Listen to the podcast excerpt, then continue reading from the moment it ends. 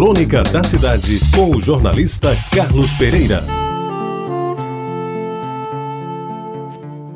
Amigos ouvintes da Reta Tabajara, algumas coisas marcam a vida da gente e deixam saudades que o poeta diria que são imorredoras. Quando se atinge a chamada maioridade, essas coisas formam uma consistente maneira de se dizer e a memória teima em puxá-las para fora, como a querer que elas se eternizem.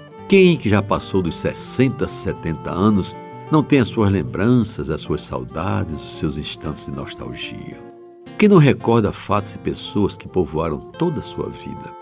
Pois de repente, não mais que de repente, algumas dessas imagens aparecem por inteiro, como se fossem projetadas numa tela que só os nossos olhos percebem. Qual produção de cinema no mais esplendoroso colorido?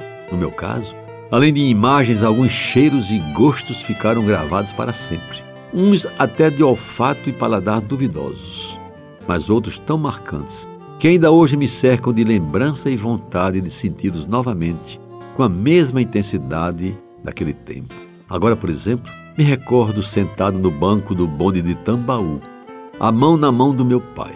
O elétrico fazia a curva do Miramar e descia a ladeira em direção à praia e eu começava a sentir o cheiro de marisia que vinha com as primeiras imagens das areias branquinhas, quase cobertas por plantas verdes e tenras esparramadas pelo chão, que me diziam ser pés de guajiru. Era um cheiro gostoso, diferente, difícil de definir, mas que todos sabiam ser o cheiro do mar.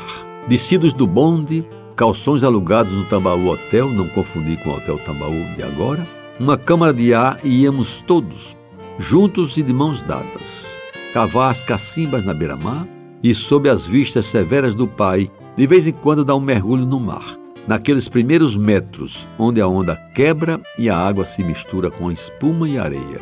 E aí se completava o cheiro de marisia. Meu pai dizia que aquilo tudo era o ar marinho, saudável e gostoso que vinha do oceano, cheio de iodo que só bem podia fazer a saúde da gente. E eu, na minha ignorância de menino, Procurei por algum tempo no armarinho, perto de casa em Jaguaribe, o Bazar Lucena, um frasco com cheiro de marisia e nunca consegui encontrar, porque depois eu vim entender. O armarinho de que falava o pai não era a loja onde a minha mãe comprava de dez e linhas corrente para costurar a farda do grupo escolar Isabel Maria das Neves, onde eu estudei muito tempo. Mas havia outros cheiros. O de bolo assando no forno do fogão de lenha, o da panela de feijão gordo com carne de charque, e principalmente um que até hoje lembro com saudade: o cheiro de jasmim, saído do jasmineiro que pendia do caramanchão da entrada de casa, que era tão forte que se espalhava pela rua fora, na boca das noites primaveris daquele tempo. Ah, meus amigos, e os cheiros das pitangueiras em flor de que falei na semana passada? E o gosto do tomate colhido no quintal de casa? E o cheiro da brilhantina glostora, do talco Regina, e dos cabelos molhados da menina que acabara de tomar banho com sabonete eucalol.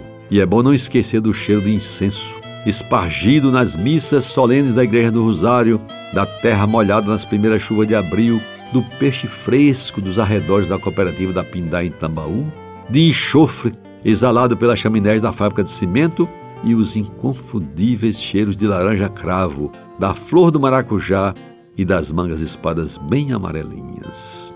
Essas lembranças, amigos ouvintes, são escritas e agora lidas, também para dividir com um bocado de gente que, como eu, sentiu em tempos idos o inimitável e talvez por isso mesmo indefinível cheiro de marisia.